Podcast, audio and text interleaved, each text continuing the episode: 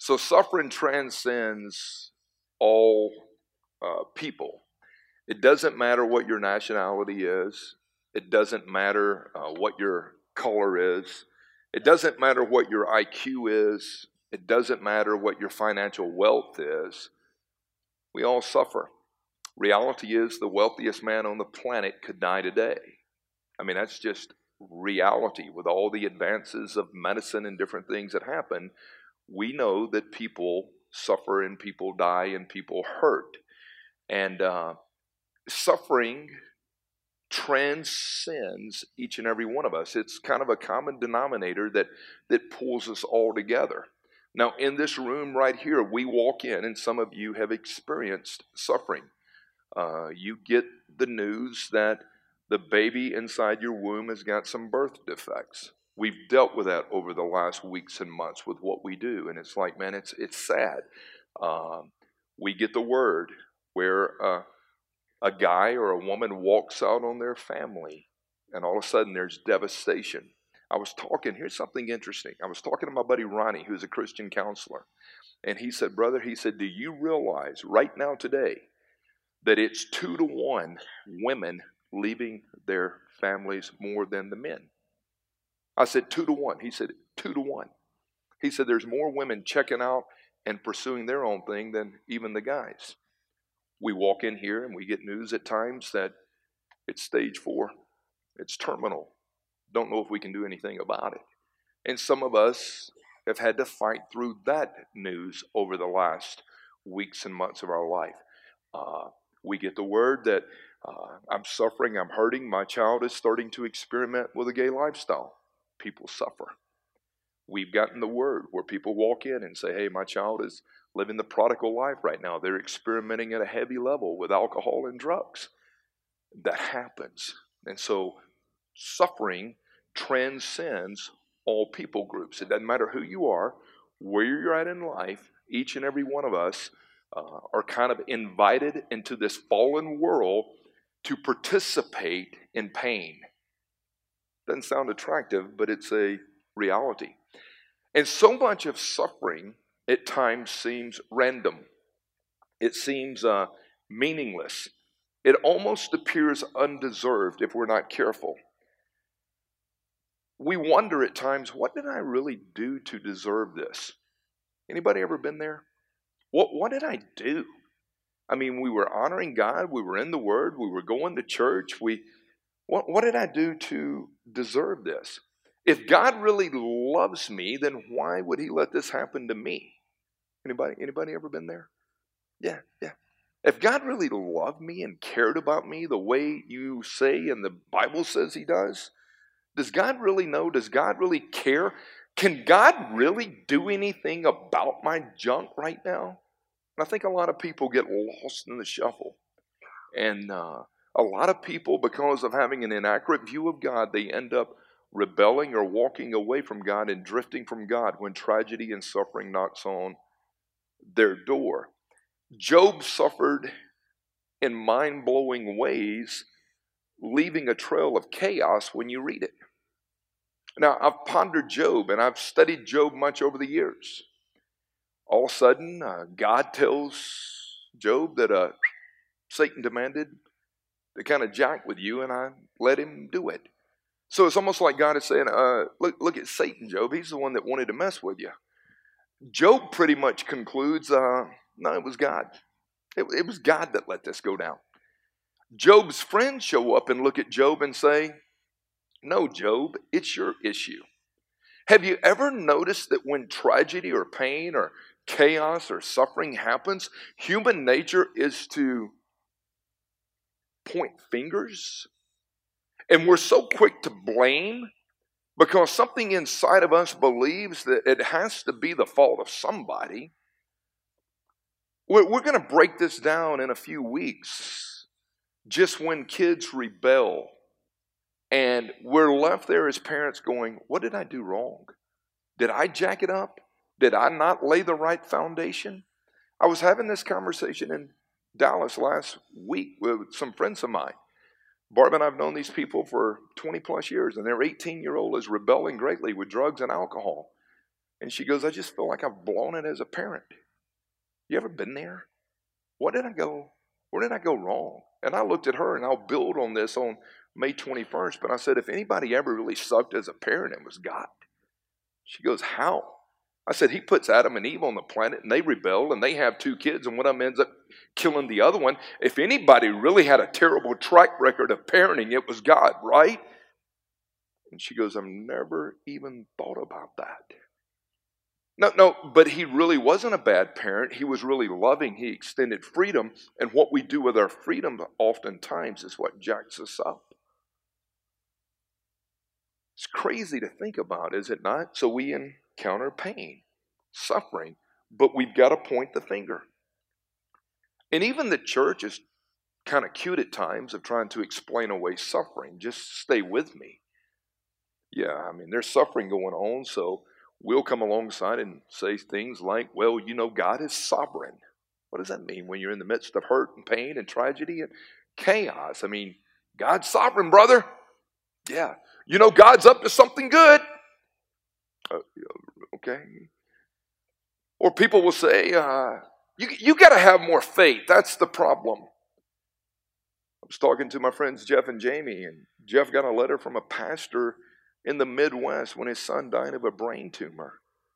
And this pastor that didn't even know Jeff wrote him and said, Undoubtedly, there's sin in your life. Something's jacked up, right? Something's wrong.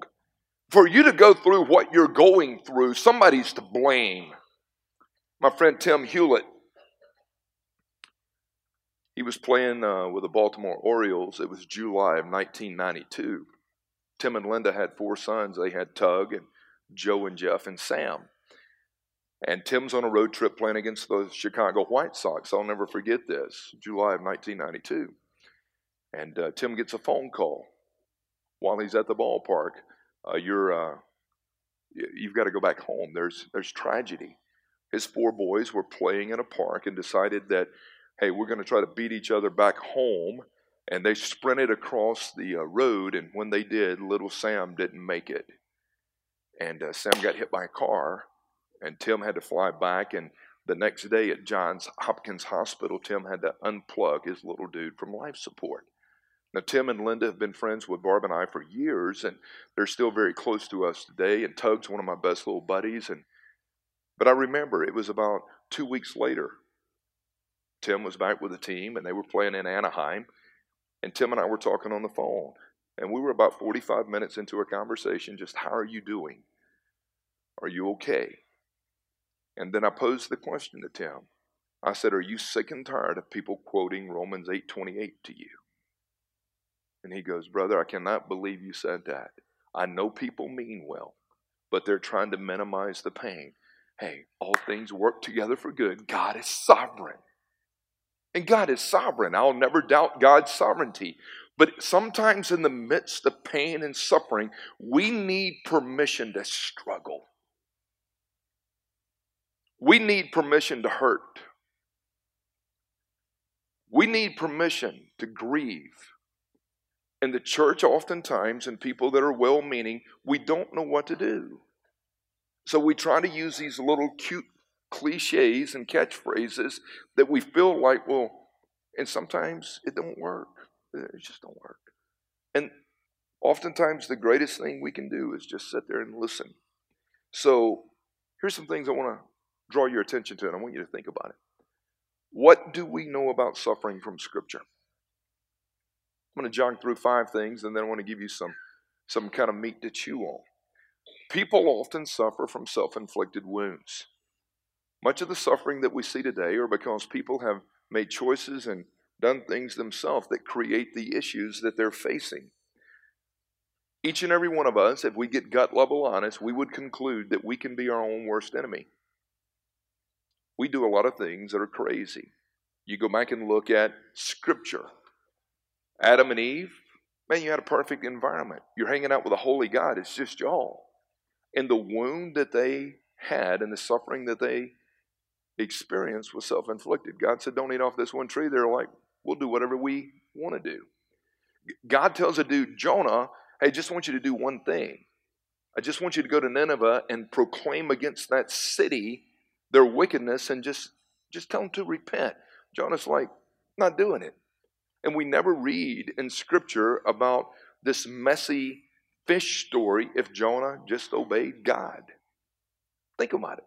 I mean, we don't even read about it. So Jonah's wounds and suffering and grief was self inflicted. Uh, David, king, a person of authority, he decides that the girl next door sunbathing and taking a bath and her nakedness was so attractive, got to have it. God says, David, the sword will never depart from your house. What he did was brutal. Then you read about Judas. I mean, Judas was one of the 12 that Christ had selected, and Judas willfully sold Jesus out for a bag of silver, goes on and hangs himself. The, the scripture is replete with people that went through suffering, pain, grief, and turmoil because of self inflicted wounds.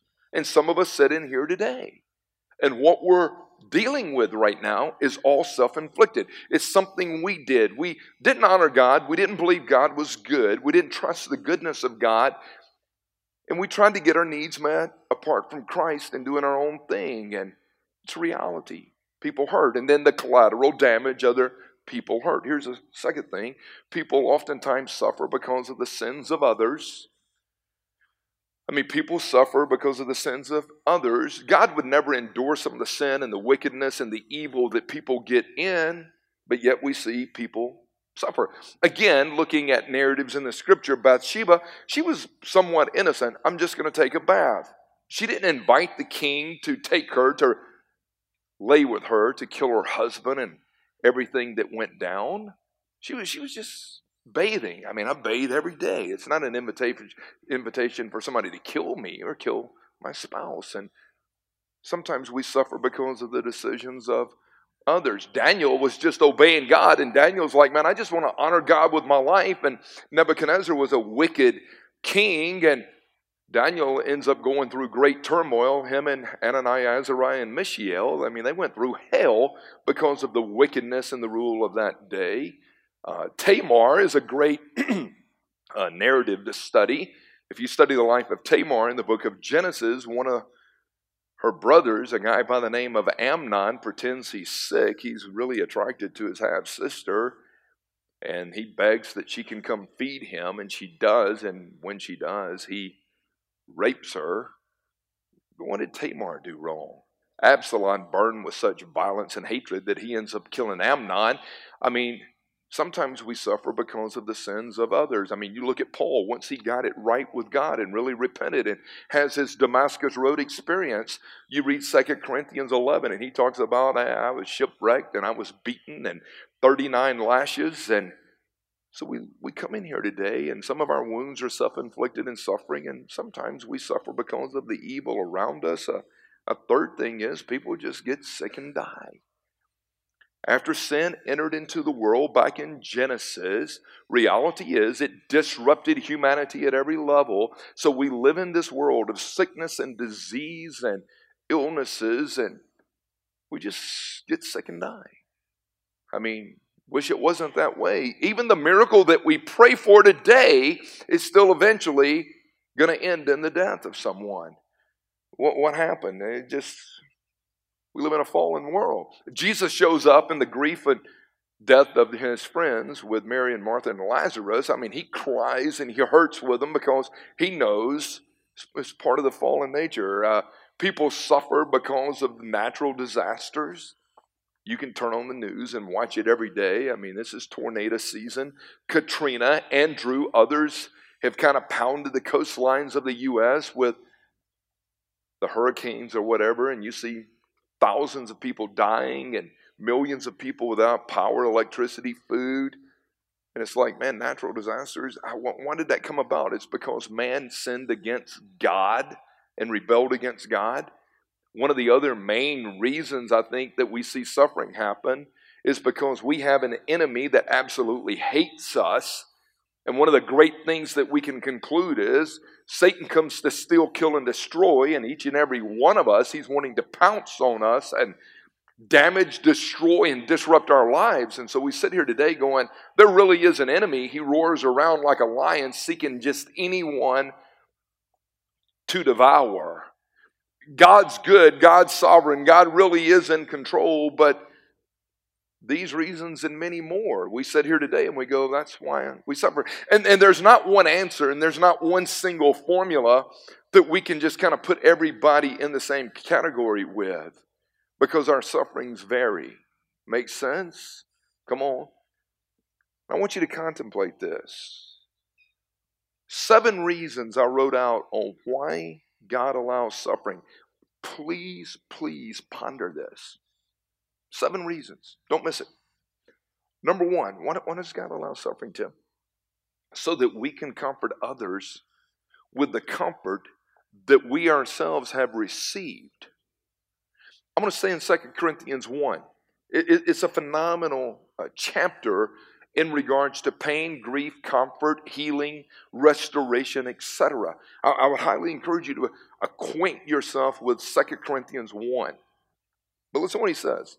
Blessed be the God and Father of our Lord Jesus Christ, the Father of mercies and the God of all comfort, who comforts us in our affliction so that we will be able, check it out, to comfort those who are in any affliction with the comfort that we ourselves have been comforted with by God. Five times. Five times. Blessed be the God and Father of our Lord Jesus Christ, who extends mercy and comforts us with his comfort so that when others are afflicted, we might be able to come alongside and help comfort them. You go, really? I, I, I remember when Jolly, Jolly was this lady I met black lady, probably mid 60s. I was going through my shoulder surgery, and she meets me at the hospital. I didn't know she was going to meet me, and she didn't know she was going to meet me, and God kind of intersected us the day before I had surgery. I'm in Los Angeles, California. I'd never met her. She'd never met me, and we started talking and get on the elevator, and Jolly's like, Cash, do you believe in God? And I said, Yes, ma'am, I believe in God. She lays hands on me and starts praying over me, and I'm like, This is a trip. I have surgery the next day. I'm cut open. And she comes through to my hospital room. I'm about three hours post op, and I'm laying there, and I'm like, I just met this lady yesterday, Jolly. Yeah, Jolly. She came in. I was like, wow. She goes, Cash, ever since I met you yesterday, God put you on my heart. I've been praying for you. I'm like, really? Yes, God's got a call on your life. And here I am afflicted. Here I am hurting. Here I am going to be in this brace for three weeks. And she said, Cash, God's got a call on your life. He's raising you up to preach the gospel. I said, Really? Yes, really. And she comforts me. She anoints me and prays over me. I'm like, where did this come from? It came from God. But I look back over those three arm surgeries and God bringing a jolly into my life saying, Hey, I want you to know that your circumstances are going to turn out for the greater progress of the gospel. So I start ministering to professional athletes. And who do I deal with often, guys? Going through elbow surgeries, shoulder surgeries, knee surgeries. And he's like, I'm, I'm, I've allowed you to go through the affliction that you went through so that you could experience my comfort, so that I could use you to come alongside and comfort others who are going through affliction. I would never have been able to identify with so many of the guys that I work with in the professional sports world if I hadn't been hadn't been afflicted myself, hadn't been knocked down myself. And some of you have had life experiences where God is saying, don't waste your cancer, don't waste your pain, don't waste your rebellion, don't waste what you went through because I'm wanting to use you to comfort somebody else when they're going through pain. Some of you are wired to minister to people like, I can't. I can't. Some of you have, have, have had to walk that kid off to that rehab. And I haven't done that and I don't know what that feels like. But my buddy Mark that comes here was telling me what it feels like. And when Mark was going through all that pain and suffering, I walked with Mark. I didn't didn't empathize with him because I couldn't feel with him what he was feeling, but I could sympathize for him. I could feel for him for what he was going through. But then Mark and Debbie walked alongside another friend that was going through it recently. So God was using them to comfort somebody else that was going through something similar. And when we're able to lay ourselves on the altar honestly as living sacrifices, we allow God to redeem our suffering. That's what God wants to do. Why, why, do I suffer? Because I want you to come alongside and help comfort someone else who's going through this chaos. We, are all going to hurt. Here's the second thing. Why, why does God allow it, Tim? So that we can learn patience and endurance.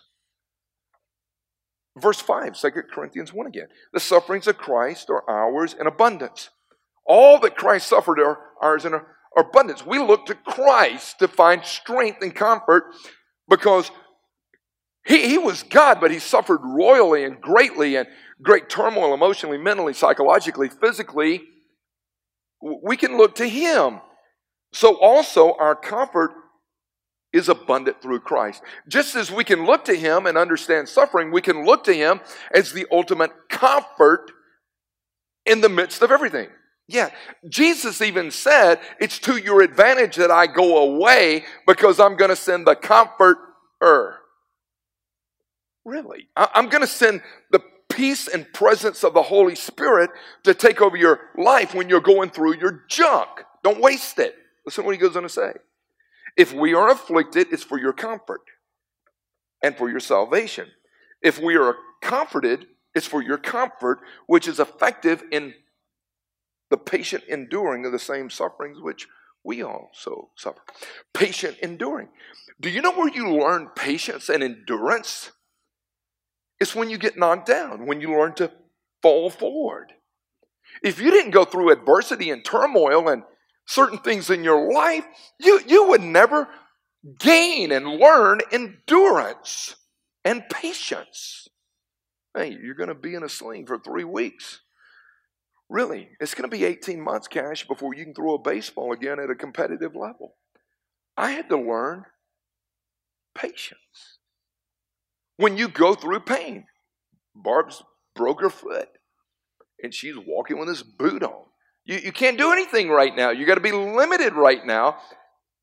And God has a way of slowing us all down and creating deeper patience within us. Come on. Anybody ever been through that? How do you learn endurance? How do you learn patience? It's by experiencing affliction. Here's a third one. This is huge right here. God allows suffering so that we will not rely on ourselves, but we'll learn to trust God. I'm going through what I'm going through so that I won't trust myself. Paul says, Our hope for you is firmly grounded, knowing that as you share in our sufferings, you also share in our comfort. We do not want you to be unaware of our affliction. Paul's talking about when they were in Asia, shipwreck, all the stuff that happened to him. Hey, don't forget what we went through, the affliction. That we were burdened beyond our strength. God will never give you more than you can handle. That's crap. He'll give you more than you can handle, but he'll never give you more than he can handle when you plug into him. If we could handle everything we went through, why would we need him? We despaired even of our own life. Indeed, we had the sentence of death written within ourselves. So that, so that, I love circling words like so that, so that we would not trust in ourselves, but so that we would trust in God who raises the dead. Why do we go through what we go through at times? So that we can come to the end of ourselves, realizing our strategies, our agendas, our solutions, and our resources just are not enough. So that we would have to desperately depend on the Savior. If I can figure it out on my own, I don't need him. And he constantly reminds me, you can't do it by yourself. You're not good enough, Cash. And so we look at it and we go, why do we suffer? I'm telling you right now, the first three points right here. Dive into 2 Corinthians, uh, 2 Corinthians 1. It is such a powerful text to know, to contemplate, to consider. You're going to suffer. Here's a fourth reason so that we may praise God.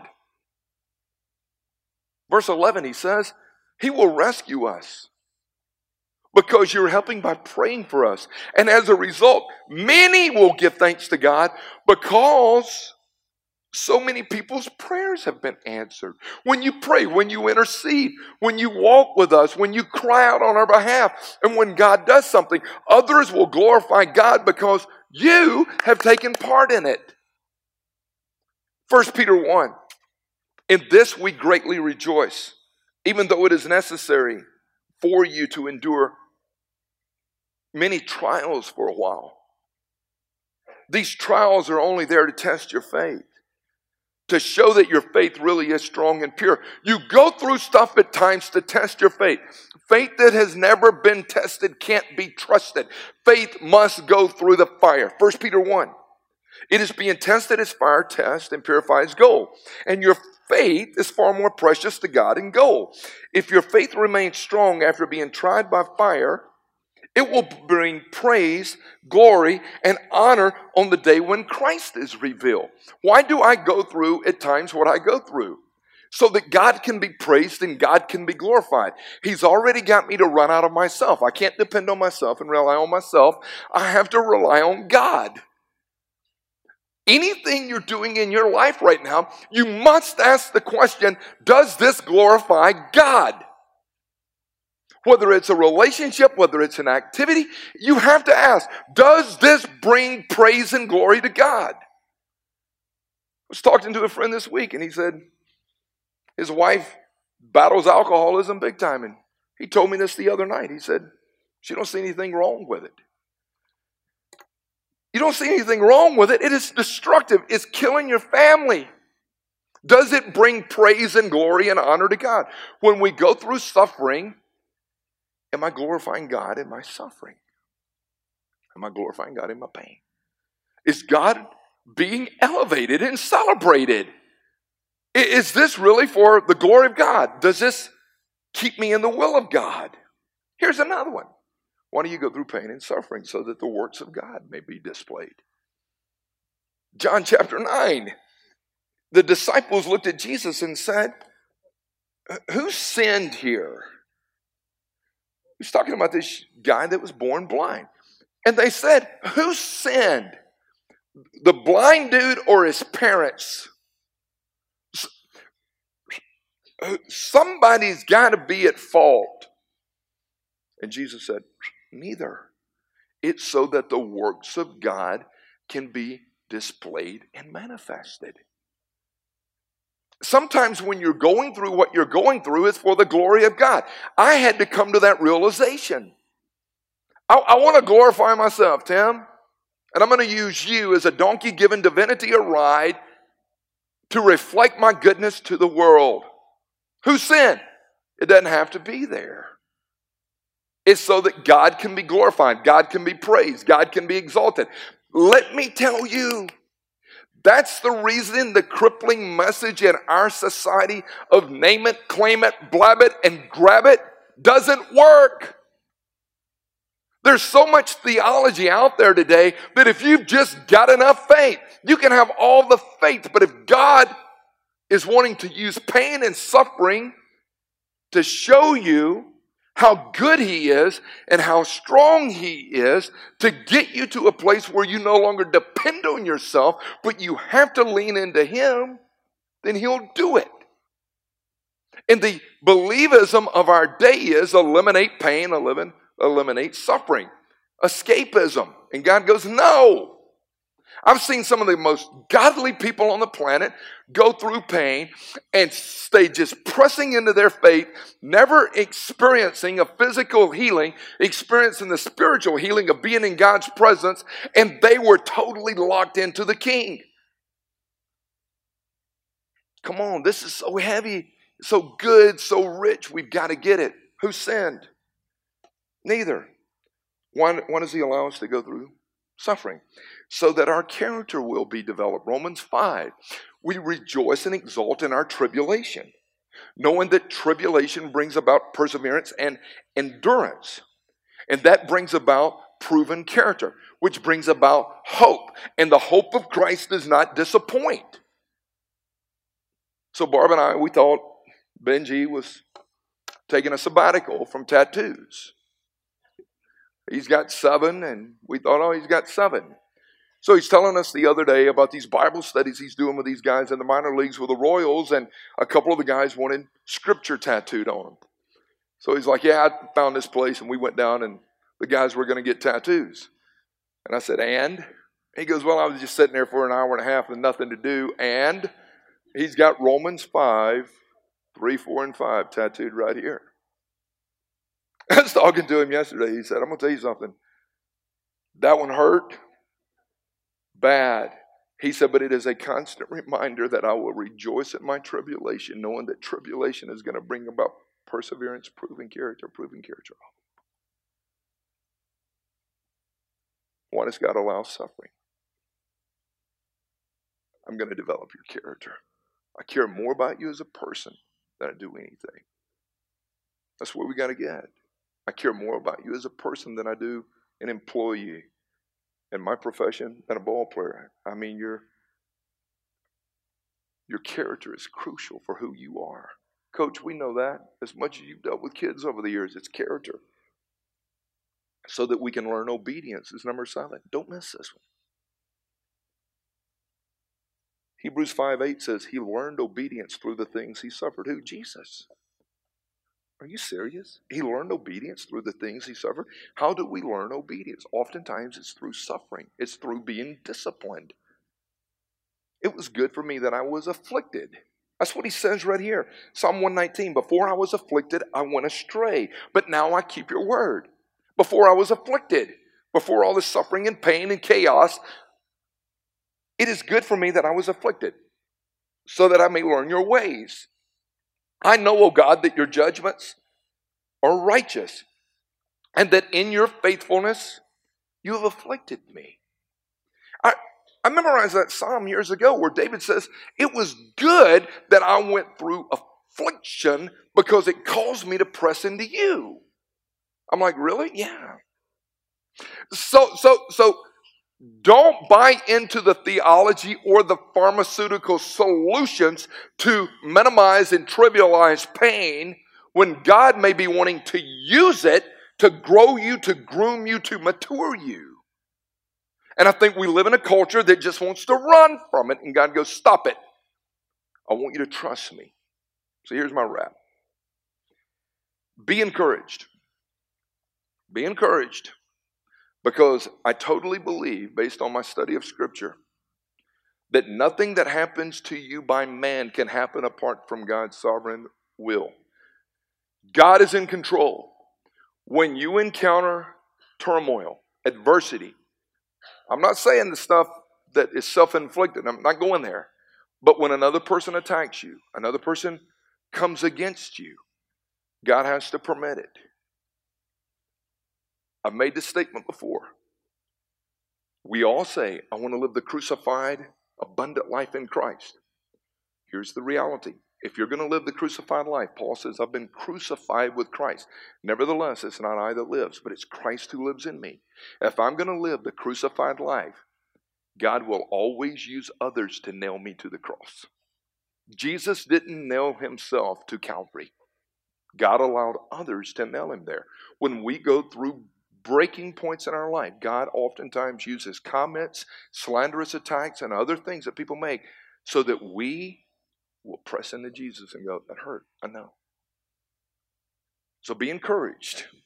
His purposes are far greater than your circumstances right now. Your circumstances may be rough, may be tough, but He's sovereign.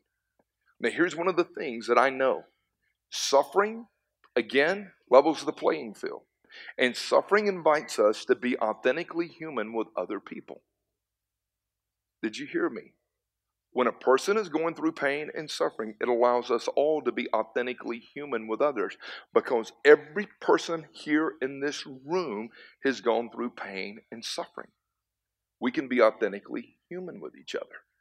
Now, here's what I know when you reach out and you hold a hand and you put your arm around someone and you weep together, that's really good. Hey, I'm sorry you're going through this. But reality is, we will walk with you. We will struggle with you. One of the things that Nick and I talk about often is we want to struggle with you. We want to struggle well with you. But when a person is going through pain, sometimes Hannah just taking that hand. I love you. Sarah just taking that hand. Lisa just taking it and just saying, I'm here for you. That, that, that's good, right? Creating a safe place where people can vomit, confess, repent, and grieve. That, that's good. The Cross Loganville is a place where restoration can happen, not elimination. We're not about eliminating people, we're about seeing people restored. So when you go through tough times, we want to be a place where you can repent, where you can hurt, where you can grieve. And after six plus years here, I know a lot of people's stories, and we can probably pair you up with another person that has been comforted with the comfort of Christ in the midst of the affliction that you're going through. See, see, it appears to be good when you study Scripture and very noble that you walk through the dark of night with others who are hurting. Got any word for me? I'm just here. Barb and I years ago when we first started like counseling with couples, remember she's like, "What are you going to say?" And I'm like, "I have no clue. I don't, I don't, I don't know. I really don't know. Really? What, what are you going to say? I have no loaded gun. I have no, I don't know. I don't know what the Holy Spirit's going to do. When our friend Kathy's son was killed, we had only been here about 14 months. And he's killed. And she gets the phone, or she gets the knock on the door. And she calls us, bawling her eyes out at 6:45 in the morning. We go over there. It's not, what are you going to say? I don't know what to say. I don't know what to do. We just go there and hug her. I'm sorry. I'm sorry. Car wreck, pretty bad. I've got to go see my baby. And Barb and I drove and followed her to the morgue for her to, to unzip the body bag. I didn't want to do that. But she was hurting. Your presence, your love, your support. She's not looking for answers. She's just looking for a shoulder. And when we go through what we go through at times, that's what that's what we can bring. Because suffering invites us to be authentically human with all others. Here's what we know. Wrapping it. God is loving. I believe that. He loves us. He loves our family. He loves all of creation. It's His. The earth is the Lord's and the fullness therein. He loves us. God restores all things. All of history points that God is a God of restoration, not a God of elimination. That God is a God of hope that can bring correct righteousness even into the midst of whatever you're going through right now. All of Scripture points, He's a restoring God. He makes all things new, He'll make it clean. Here's another thing I have to conclude when I lay my head on the pillow at night. I have to believe that God is a pay, God is paying attention to every detail of my life, every detail of your life. I, I have to believe that He's not up there like vegging and going, I, I didn't see that one coming. I have to believe God goes, I, I, see what you're going through. And though you walk through the valley of the shadow of death, fear no evil, for I am still with you. Isaiah says, Don't be dismayed. He's there. Listen, listen, listen, listen, listen, listen, listen. There is nothing too broken that God can't redeem and restore. You haven't jacked it up too bad. You messed it up. there's pain, there's suffering, there's collateral damage. But I can honestly tell you with all my heart, you haven't jacked it up too bad. God made you. God loves you. God's for you. God's good. And when you plug into God, you can start to experience the goodness of God. I don't care how jacked up and broken your narrative is. If you will honestly cry out to Jesus and allow Christ to become the King and Master and Lord and ruler of your life, He can restore you. He wants to redeem you. He loves you. And I plead with you with all my heart get right with God. Know God. He's not a cosmic sheriff just waiting to blow you up. He's good. He's not a cosmic Santa. You just can't sit on his lap and do whatever you want and tell him what you want. He, he doesn't work that way. He's God. He's righteous. He's holy. He's loving. But when you repent and you cry out, take over my life, he's good. He'll walk with you through every valley that you'll go through. God has given us one another to be agents of love, grace, mercy as we struggle. We're the tangible evidence of the presence of God when people are hurting. I take that to heart. And in the darkest moments, Jesus, He's as close as the very breath that we have. We, we've got a Savior that cares.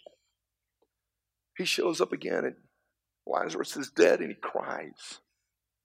So, whatever you're going through today, He cares for you. He'll weep for you. We'll weep with you, we'll hurt with you. We're going to move into a time of prayer and communion here in a bit. And it would be a great opportunity to, to get right. I've got to know God. I can't do life on my own. I've got to surrender. It's time to sell out. It's time to get it totally right. And you're still going to battle and struggle at times, but we want to walk with you and struggle with you. We want to do that. Father, thank you for this morning. Thank you for what you're teaching us. Lord, I'm, I'm, I'm with every person here. I hurt. I struggle. My heart breaks. It breaks over things that happen in my family in my world with my friends.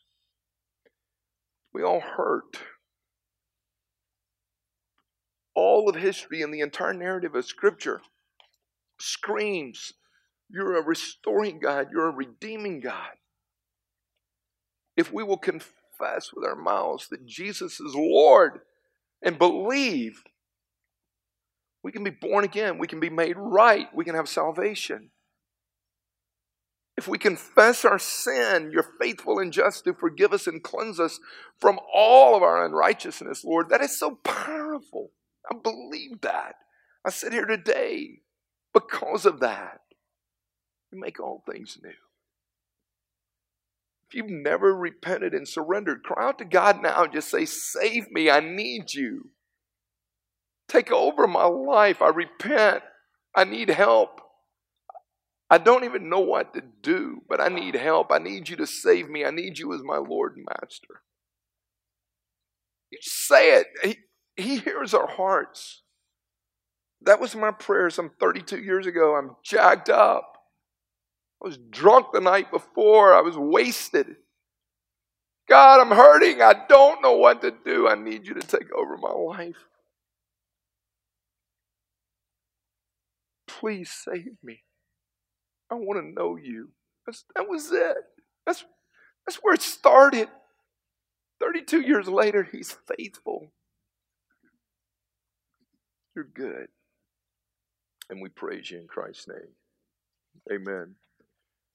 If you're visiting, thank you for filling out the Connect card. Hey, please, please, please check it out. On the back of it, after you fill it out, today I prayed and asked Christ to be my Savior and Lord. If that's you, please, please fill that out and drop it in the bucket or one of the boxes on the walls before you leave. Tim, I'm not there, but I still want to talk to someone. Check that, Steve. We want to talk to people about this. And then there's other ways of next step and getting connected. Every week we we keep these giving envelopes in the bulletin for a reason. God's called us to first fruit giving. Here's some things I wrote down that I really believe with all my heart. That when you make a financial investment into the life of our church here, you're, you're making a statement that says, God, I, I really do trust you and I want to honor and obey your principles that you've laid out in Scripture. And I do believe in this church to reach people and to teach them and to train them and send them out into the world. What you're saying is, God, I trust you. Giving and releasing money to the kingdom, it's a biblical command. But when you do it, it's an act of worship. Every time we do it, April, it's an act of worship saying, God, I trust you. I believe you. I believe that you're good. And we've had these conversations. Jesus said, Don't store up treasure here on earth where moth and rust are going to come in and destroy it. Store your treasure in heaven where thieves can't break in. And, and there's something about laying up treasures, not only wealth, but prayers and sharing the gospel with other people. And, and, and, and, and God is good. So thank you for your obedience. Thank you for joining us for the teaching here at the Cross Loganville. Let me encourage you to access our website, thecrossloganville.org. Tons of information. Uh, we'll answer many of your questions. Maybe you've been pondering what it means to have a personal relationship with Christ, or maybe just uh, some other issues you're going through and you're like, uh, I-, I need to talk to someone. We would love to help you. Contact us via email info at thecrossloganville.org or you can call us at 770 554 3322. God bless you. Make it a great day.